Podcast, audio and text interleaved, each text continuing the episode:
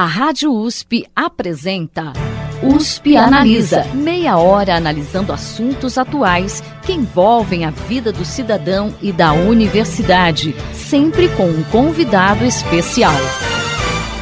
U S P Analisa.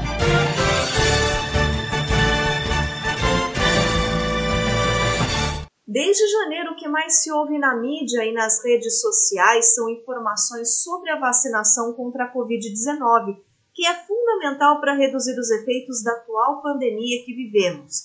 Por isso, o U S P Analisa está exibindo uma série especial sobre esse tema. No programa que a gente exibe hoje, vamos conversar sobre as principais dúvidas que ainda existem na cabeça da população a respeito dessa vacina. Quem está conosco é a professora universitária e apresentadora do podcast Escuta a Ciência, Letícia Sartori Pereira, e a biomédica e pós-doutoranda pelo Princess Margaret Cancer Center de Toronto, no Canadá, Isabela Martins Gonzaga, que também é idealizadora do projeto de divulgação científica Pretty Much Science. Lembrando que a Letícia e a Isabela também são integrantes da União Pro Vacina, que é uma importante iniciativa de várias instituições para combater a desinformação sobre vacinas. Letícia e Isabela, sejam muito bem-vindas à U S P Analisa. Obrigada, eu agradeço o convite para participar dessa entrevista. É um prazer poder esclarecer essas dúvidas da população. A gente que trabalha com divulgação científica sempre tenta encontrar métodos bem didáticos para esclarecer dúvidas e para não deixar a desinformação vencer. Então, a gente está aí há um tempo trabalhando, a Isabela até há mais tempo do que eu, trabalhando com divulgação científica, mas é um prazer estar aqui. Ah, eu também, eu só tenho a agradecer pela oportunidade. É uma honra sempre representar a União Pro Vacina em todas as formas que a gente pode, seja nas redes sociais, em podcasts, rádio, televisão, sempre que a gente pode. É uma honra para mim representar esse movimento. Acho que ele é muito importante nesse momento, não apenas no controle da pandemia, mas para a conscientização da vacina como um todo mesmo. E é isso, a gente vai tentar trazer da forma mais didática possível, como a Letícia falou, a gente traz esse esforço, né, de sair das nossas bolhas acadêmicas e vir aqui para o público tentar traduzir um pouco da ciência, tentar traduzir um pouco todas essas informações que são tão difíceis, né, para que todo mundo consiga entender da forma mais didática e simples possível. Bom, a gente acompanhou pela mídia os testes das primeiras vacinas contra a covid dezenove. Ainda vai haver um monitoramento dessas vacinas durante um bom tempo, para o caso de haver algum tipo de reação, como é normal em todo o processo de produção de medicamentos e também de vacinas. Para os cientistas e as empresas que desenvolveram essas vacinas, o que é que ainda falta entender sobre elas? É, eu acho que tem algumas, alguns pontos importantes que a gente ainda precisa entender sobre as vacinas. Isso é normal. Todos os processos de uma nova liberação de um medicamento ou de uma vacina é um processo longo, que ele não vem só nos estudos clínicos, mas ele segue mesmo depois que é, um novo medicamento ou a vacina já está em circulação, já está sendo aplicada. E existem realmente algumas, alguns pontos importantes aí que ainda precisam ser avaliados. Acho que o mais urgente e a curto prazo que a gente precisa saber com mais detalhes é a eficácia de proteção da doença, na proteção dos sintomas graves e na redução de morte que essas vacinas têm nas diferentes variantes que a gente tem visto por aí, que foram identificadas e que se mostram relevantes para a transmissão da doença. Essa é uma das principais questões que está em avaliação e ainda precisa ser respondida. Tem vários estudos acontecendo, trazendo é, luz em relação ao tipo de resposta, qual o padrão de resposta que essas vacinas estão conseguindo induzir para cada uma dessas variantes, quanto de eficácia a gente tem na prevenção da doença como um todo, mas o mais importante que a gente precisa ter em mente é na prevenção de sintomas graves, de internações e de mortes, que é isso que a gente está querendo evitar nesse momento, que essa é a parte mais emergencial. Então, esse é o ponto principal que está mais em foco hoje e que é mais de curto prazo. Agora, a gente também tem outros é, pontos que são de médio e de longo prazo, né, que também são avaliados ao longo do tempo, como padrão de proteção para os diferentes tipos de faixa etária, é, durante a, a vacinação, enquanto várias pessoas já estão sendo vacinadas, a gente consegue pegar diferentes faixas etárias que estão sendo expostas a, esse, a essa nova vacina e avaliar o padrão de proteção em cada uma dessas faixas etárias. Isso é muito importante para que a gente mantenha um plano de vacinação ao longo do tempo. A gente também precisa avaliar quanto tempo que a vacina é capaz de oferecer essa proteção. Então, todos os estudos clínicos que estão vigentes hoje, eles acompanham os voluntários por pelo menos dois anos. Então, a gente vai ter esses dados por pelo menos dois anos do quanto a vacina é capaz de proteger da doença.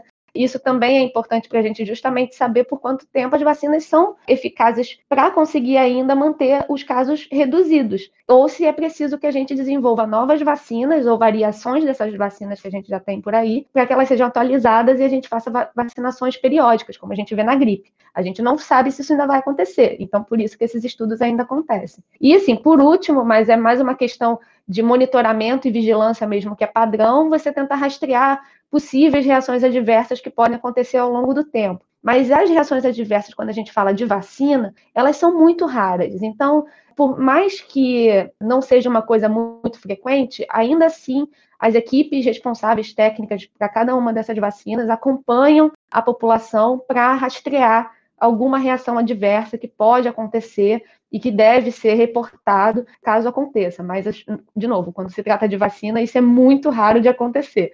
É mais comum em medicamentos, né? Você ter esses efeitos adversos a longo prazo. Vacina, a gente já não tem tanto isso. Geralmente, os efeitos adversos são ali, nas horas, logo após a aplicação da vacina.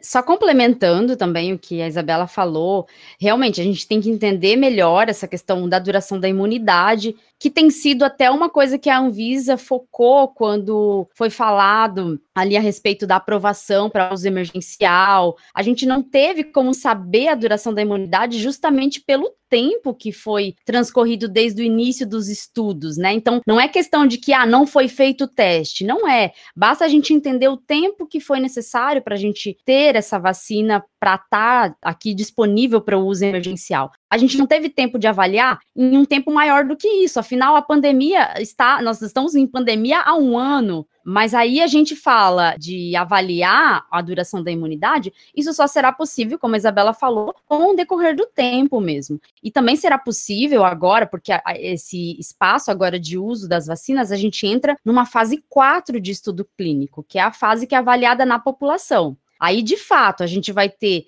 uma efetividade das vacinas, né? A gente vai ver como que a vacina se comporta na população, como que ela previne hospitalização, como a Isabela comentou. Além disso, a gente vai poder, nesse tempo, avaliar novos esquemas vacinais. A gente vai poder, por exemplo, determinar qual o intervalo melhor entre as doses. Vai ser possível determinar isso, porque, a princípio, a gente tem o intervalo mínimo entre uma dose e outra para conseguir acontecer um reforço, de fato, na imunidade, quando se fala de vacinas de duas doses. Mas a gente pode ser que tenha um intervalo maior, o que favoreça, né, a maior, melhor cobertura vacinal da população. Afinal, a gente tem vacinas que têm três meses entre uma dose e outra, né? E isso pode ser viável para a Covid, mas a gente não teve tempo de estudar ainda. Os pesquisadores, é importante deixar bem claro isso, os pesquisadores avaliaram intervalos de tempo ali para garantir que a gente tivesse a vacina logo. Então, vamos usar o intervalo de tempo mínimo possível para que aconteça, então,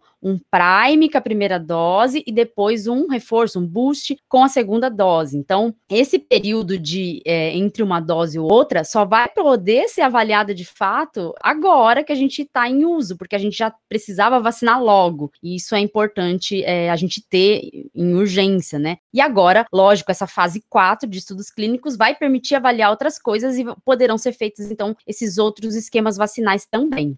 Só complementando, eu achei muito bom os pontos que a Letícia trouxe para essa resposta e eu, e eu acho que ela trouxe um ponto que é essencial, que a gente precisa alertar aqui, é que as pessoas criaram uma certa insegurança em relação às vacinas terem sido desenvolvidas um pouco mais rápido. Então, quando a gente fala sobre esse acompanhamento dos estudos ao longo do tempo, que é normal e que faz parte de qualquer processo de aprovação de, uma, de um medicamento ou de uma vacina, é importante a gente trazer que é normal que isso aconteça e que as pessoas não devem esperar todos os estudos terminarem, porque os estudos que são mais importantes para garantir a segurança do uso dessa vacina já foram concluídos, já foram feitos. Então, o mais importante agora e o mais urgente é que a gente reduza o número de casos da doença.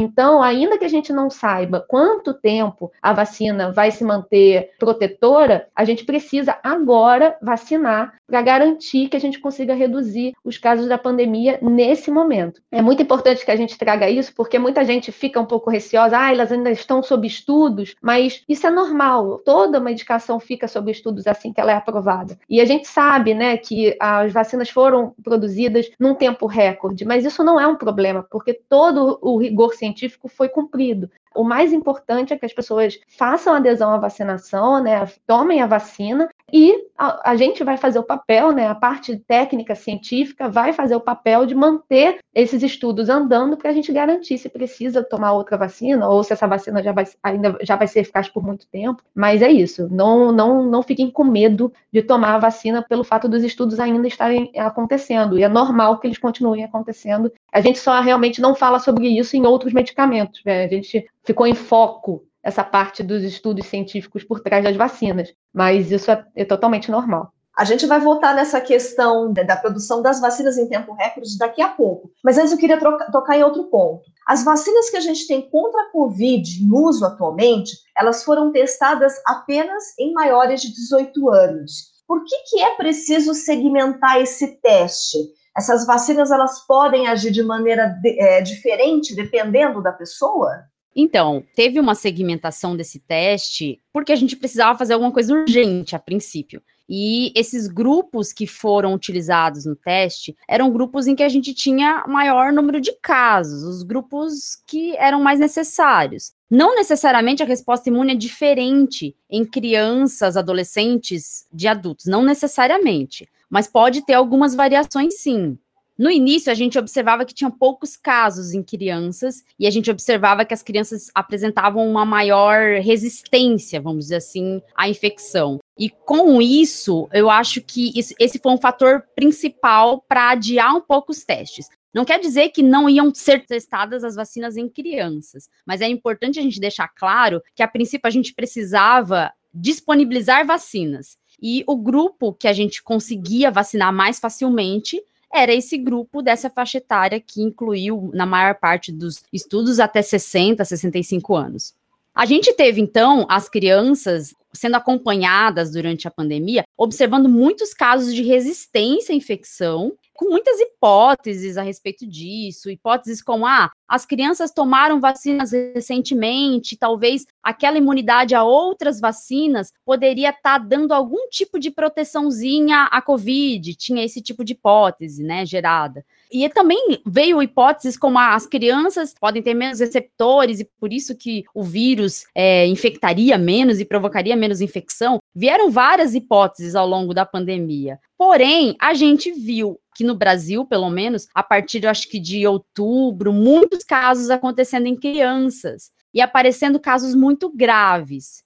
Uma síndrome inflamatória multissistêmica em crianças que levaram, por exemplo, crianças até à morte. Então, essa síndrome é semelhante a uma síndrome de Kawasaki, que é uma síndrome que tem uma inflamação sistêmica e está relacionada a uma inflamação nos vasos sanguíneos. E aí, por causa disso, essas crianças têm ah, alguns problemas na pele, aparece aquele rash cutâneo, que é uma reação parecida com uma reação alérgica, e muitas crianças podem ter o coração, o pulmão acometido por causa dessa síndrome e até virar, virar óbito ou ter a doença grave de covid dezenove.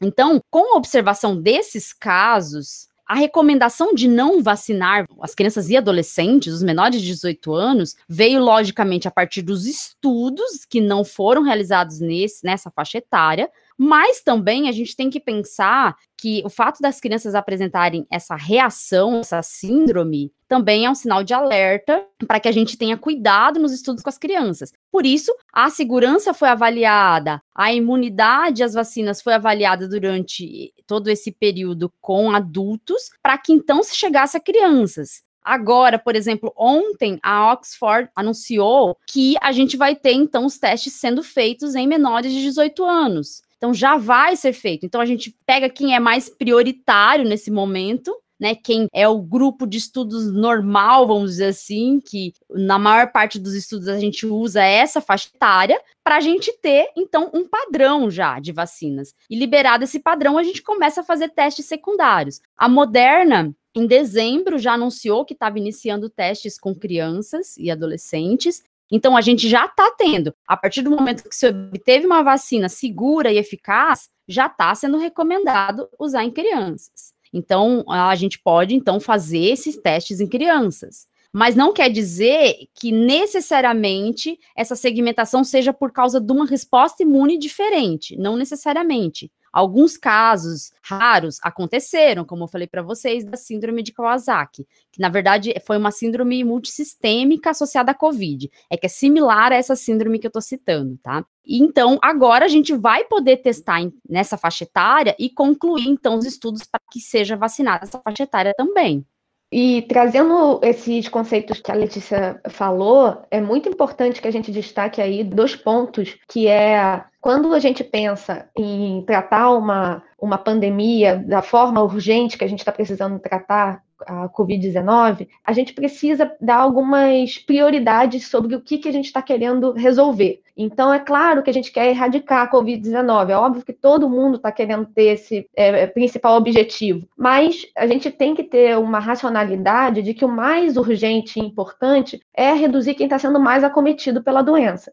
Então, quando a gente vê, por exemplo, qual é o problema da covid dezenove? O problema da covid dezenove é que, na medida que ela afeta toda a população, você tem um número de casos é, graves ou moderados que precisam de atendimento médico que é muito grande, muito maior do que o nosso sistema de saúde consegue resolver, e esse é o que é o problema. A gente, com o fato do nosso sistema de saúde ficar sobrecarregado e não conseguir resolver todos os casos que precisam de atendimento, é que é o problema. E aí, quando a gente pensa em vacina e pensa nessa questão das faixas etárias, eu já ouvi muito algumas pessoas falando, ah, mas tem vacinas que não incluíram tantos idosos também nos, nos ensaios clínicos, mas estão vacinando os idosos, por que, que não vacinam as crianças? E essa é uma dúvida é, legítima que as pessoas podem ter, mas a gente precisa entender que, primeiro, esses, né, a faixa de idosos foi incluída em alguns dos estudos de segurança, então a, a vacina já se mostrou segura para esse grupo, o que é muito importante, porque a gente pode até não saber com exatidão a, o, o nível de proteção que a vacina oferece, mas a gente sabe que ela é segura para essa população.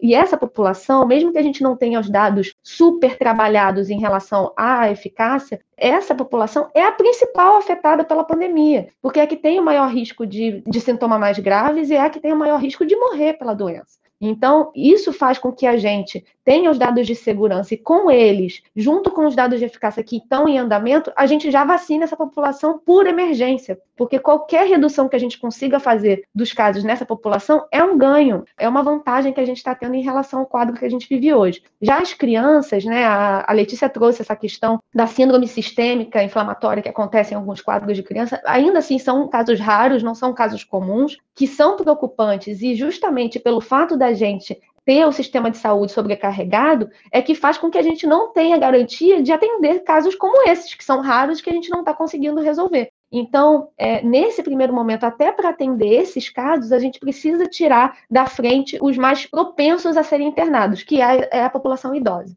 Então, a gente vacina os idosos primeiro, tenta resolver os casos que são mais graves e dá espaço para que o nosso sistema de saúde consiga atender quem precisa. E aí, na medida que a gente está trabalhando com crianças e adolescentes, entra também uma segun, um segundo ponto que eu queria trazer, que é a questão ética dos estudos clínicos. Num estudo clínico, a gente não pode começar nenhum estudo clínico, mesmo para vacinas para crianças. A gente não pode começar vacinando direto as crianças. A gente precisa passar por estudos de segurança em humanos, para depois a gente ir caindo a, a idade. E essa, essa mesma coisa acontece para doenças em geral. Você não vai comprometer, por exemplo, uma pessoa que tem grandes chances de cura de uma doença para um teste clínico que você não tem certeza se aquele, se aquele medicamento é seguro ou não. Então, você geralmente testa em pessoas que têm menos chance de serem curadas da doença primeiro. Tudo isso passa por uma questão de ética de pesquisa. Então, nesse primeiro momento de teste que a gente foi, que a gente desenvolveu essas vacinas, a gente conseguiu incluir todo mundo acima da maioridade, né? Acima de dezoito anos, acima de vinte e um anos, a gente conseguiu incluir esse pessoal. Agora que a gente sabe que a vacina é segura, a gente consegue propor que, esse, que essas vacinas sejam testadas em idades, mais, é, em idades menores e garantir que essas crianças também sejam vacinadas mais na frente. Mas, de novo, essas crianças não são as mais afetadas nesse momento, então elas não precisam ter uma prioridade em serem vacinadas nessa primeira fase. Mas os idosos, sim. Os idosos precisam serem vacinados nessa primeira fase para garantir que a gente reduza o número de casos graves da doença. Eu achei fundamental você citar essa questão da ética, Isabela, porque a gente está vivendo um momento, né, que a gente está nessa onda de negacionismo científico, as pessoas estão perdendo a confiança na ciência, então é fundamental é, explicar que tem todo um procedimento, um cuidado com a ética, com a segurança nas pesquisas. Acho muito importante ressaltar isso. Vamos passar para a próxima pergunta. A gente falou no começo dessa série que quem já teve Covid também tem que tomar a vacina. Mas e quem está com os sintomas atualmente, no momento da vacinação? Pode tomar a vacina também ou tem que esperar? E por quê? Essa é uma pergunta muito importante, né? Porque ela, eu já, a gente já ouviu muito ela. A gente que trabalha com a União Pro Vacina, a gente trabalha na campanha do Todos pelas Vacinas. O pessoal da, da equipe do Pretty Much Science era um dos que mais ficou atrás da, de respostas de perguntas, assim, dessas perguntas comuns. E a gente recebeu muito essa pergunta. Pessoas com sintomas podem tomar vacina? É, bom, pessoas com sintomas devem adiar a vacinação. Não é que elas não devam se vacinar, elas só devem adiar esse, essa data da vacinação. E por quê? Tem algumas razões para isso, mas a mais importante é que se você tem sintomas de Covid, você está transmitindo a doença. Então, a chance de você transmitir a doença para as pessoas ao seu redor aumenta muito. Então, nesse caso, é essencial que a pessoa que esteja com sintomas de Covid faça a quarentena, faça o isolamento, cumpra todo esse período de quarentena. E a gente poderia dizer, bom, acabou a quarentena, então agora eu posso me vacinar. Então, mas aí entra uma outra questão, que é a questão de a gente garantir que seu sistema imune esteja pronto para receber a vacina. Porque quando você, teve a COVID, quando você tem a Covid e você desenvolve sintomas, significa que o seu sistema imune está tentando combater aquela infecção. E durante esse processo de combate da infecção, ele está comprometido com aquela função. Se você desafia esse sistema imune com uma vacina, a gente não sabe se ele vai conseguir responder da melhor forma a esse desafio, a esse, a esse novo estímulo, porque ele está ocupado combatendo uma infecção já. Então, existem aí duas questões. A primeira, da transmissão da doença, que a gente precisa garantir que não aconteça. Então, quem está com sintomas, fica em casa, espera. E é, é pedido, então, para que depois do período da quarentena, você espere um pouco mais duas semanas para garantir que seu sistema imune esteja recuperado completamente do combate que ele acabou de fazer àquele vírus. Então, no momento que você tem o sistema imune agora descansado, que ele não está mais comprometido em combater uma, um agente infeccioso, ele agora pode sim ser estimulado por uma vacina, e aí ele vai responder a esse estímulo, gerando os anticorpos, gerando a resposta imune, que a gente espera que aconteça quando a gente fez os testes. Por quê? Porque esses testes que foram feitos, toda a eficácia que a gente avaliou, toda a segurança que a gente avaliou, foram pessoas que estavam sem sintomas. Então, a gente não pode também expor pessoas que a gente não sabe se a vacina pode prejudicar o quadro da doença. A gente não tem certeza se a vacina é capaz de ajudar a combater a doença ou se a vacina pode atrapalhar no combate dessa doença que está acontecendo na pessoa. Então, essas incertezas fazem com que a gente peça para que a pessoa espere pelo menos um mês. Começou a, os sintomas? Conta, então, do primeiro dia do sintoma, um mês depois você pode tomar a vacina. Porque aí você garante o tempo da quarentena, mais essas duas semanas aí de descanso para o corpo, para ele estar é, preparado para receber um novo estímulo do sistema imune. Até tem uma recomendação da própria O M S de que quem tiver P C R positivo ainda não deve tomar vacina. Isso é importante. A, a Isabela falou um período, né? Se a gente não estiver testando, tem um período ali de um mês, como ela disse, que a gente pode aguardar para tomar a vacina. Só que se você estiver fazendo testes e fizer um P C R, quando ele der negativo, aí você pode tomar a vacina. É uma recomendação da própria O M S. Porque aí, como a Isabela explicou, o sistema imune já não vai estar tá tendo que lutar contra o vírus que está ali muito se replicando ainda, né? Se espalhando pelo organismo. E o sistema imune vai poder, então, atuar ali na resposta à vacina, ao imunizante que está na vacina. Então, um P C R negativo, mesmo que seja, às vezes, menos de um mês, se tiver em menos de um mês um P C R negativo, já poderia, se tiver testando. O que é difícil acontecer, né? A gente sabe que é difícil testar até para diagnosticar, ainda mais para acompanhar a infecção, né? Então, a sugestão de um mês seria o, o adequado, avaliar a presença de sintomas também, porque a presença de sintomas é uma coisa que, se você tomar a vacina, você pode ter sintomas leves pela vacina, você pode ter uma febre baixa pela vacina. Se você já tiver com febre por conta do Covid, você está sobrecarregando o seu sistema imune e você vai ficar muito mal também, você vai se sentir mal, né? Então, você pode ter ali efeitos indesejáveis, que não necessariamente é por causa da vacina, mas também por causa dessa sobrecarga de dois tipos de coisa para o seu sistema imune tentar combater ao mesmo tempo. Eu vou puxar uma outra dúvida que não está na pauta, mas só para aproveitar o gancho dessa pergunta, essa recomendação de não se vacinar enquanto você tem os sintomas, ela vale também para outras doenças sem ser a Covid? Por exemplo, uma vacina contra a gripe? Também vale para outras doenças. Uma bom, um bom exemplo, na verdade, é para é uma vacina de sarampo, por exemplo. Você não leva uma criança com sintomas de sarampo para tomar vacina de sarampo. A vacina de sarampo não é terapêutica, então ela não ajuda a resolver o sarampo. E a criança só vai estar lá, imagina, sarampo é uma doença super contagiosa, muito mais do que a Covid, e você está aumentando o risco de contaminar outras crianças no posto de saúde. Então, não é recomendado, quando você está com sintomas de uma doença, ir lá e tomar vacina para aquela doença. Pelas mesmas razões que a gente já discutiu aqui. Isso é uma, uma recomendação geral, sim. Bom, infelizmente o programa de hoje está chegando ao final, mas a gente volta na próxima semana com a segunda parte dessa entrevista com a professora universitária e apresentadora do podcast Escuta a Ciência, Letícia Sartori Pereira, e a biomédica e pós-doutoranda pelo Princess Margaret Cancer Center de Toronto, no Canadá, Isabela Martins Gonzaga, que também é idealizadora do projeto de divulgação científica Pretty Much Science. A Letícia e a Isabela ainda são integrantes da União Pro Vacina, que é uma importante iniciativa de várias instituições para combater a desinformação sobre vacinas. O U S P Analisa de hoje fica por aqui. Até a próxima semana. Você ouviu U S P Analisa, um programa da Rádio U S P Ribeirão em parceria com o I E A, Instituto de Estudos Avançados, Polo Ribeirão Preto. Produção do Serviço de Comunicação Social da U S P e do I E A. Coordenação: Rosimeire Talamone. Apresentação: Thaís Cardoso.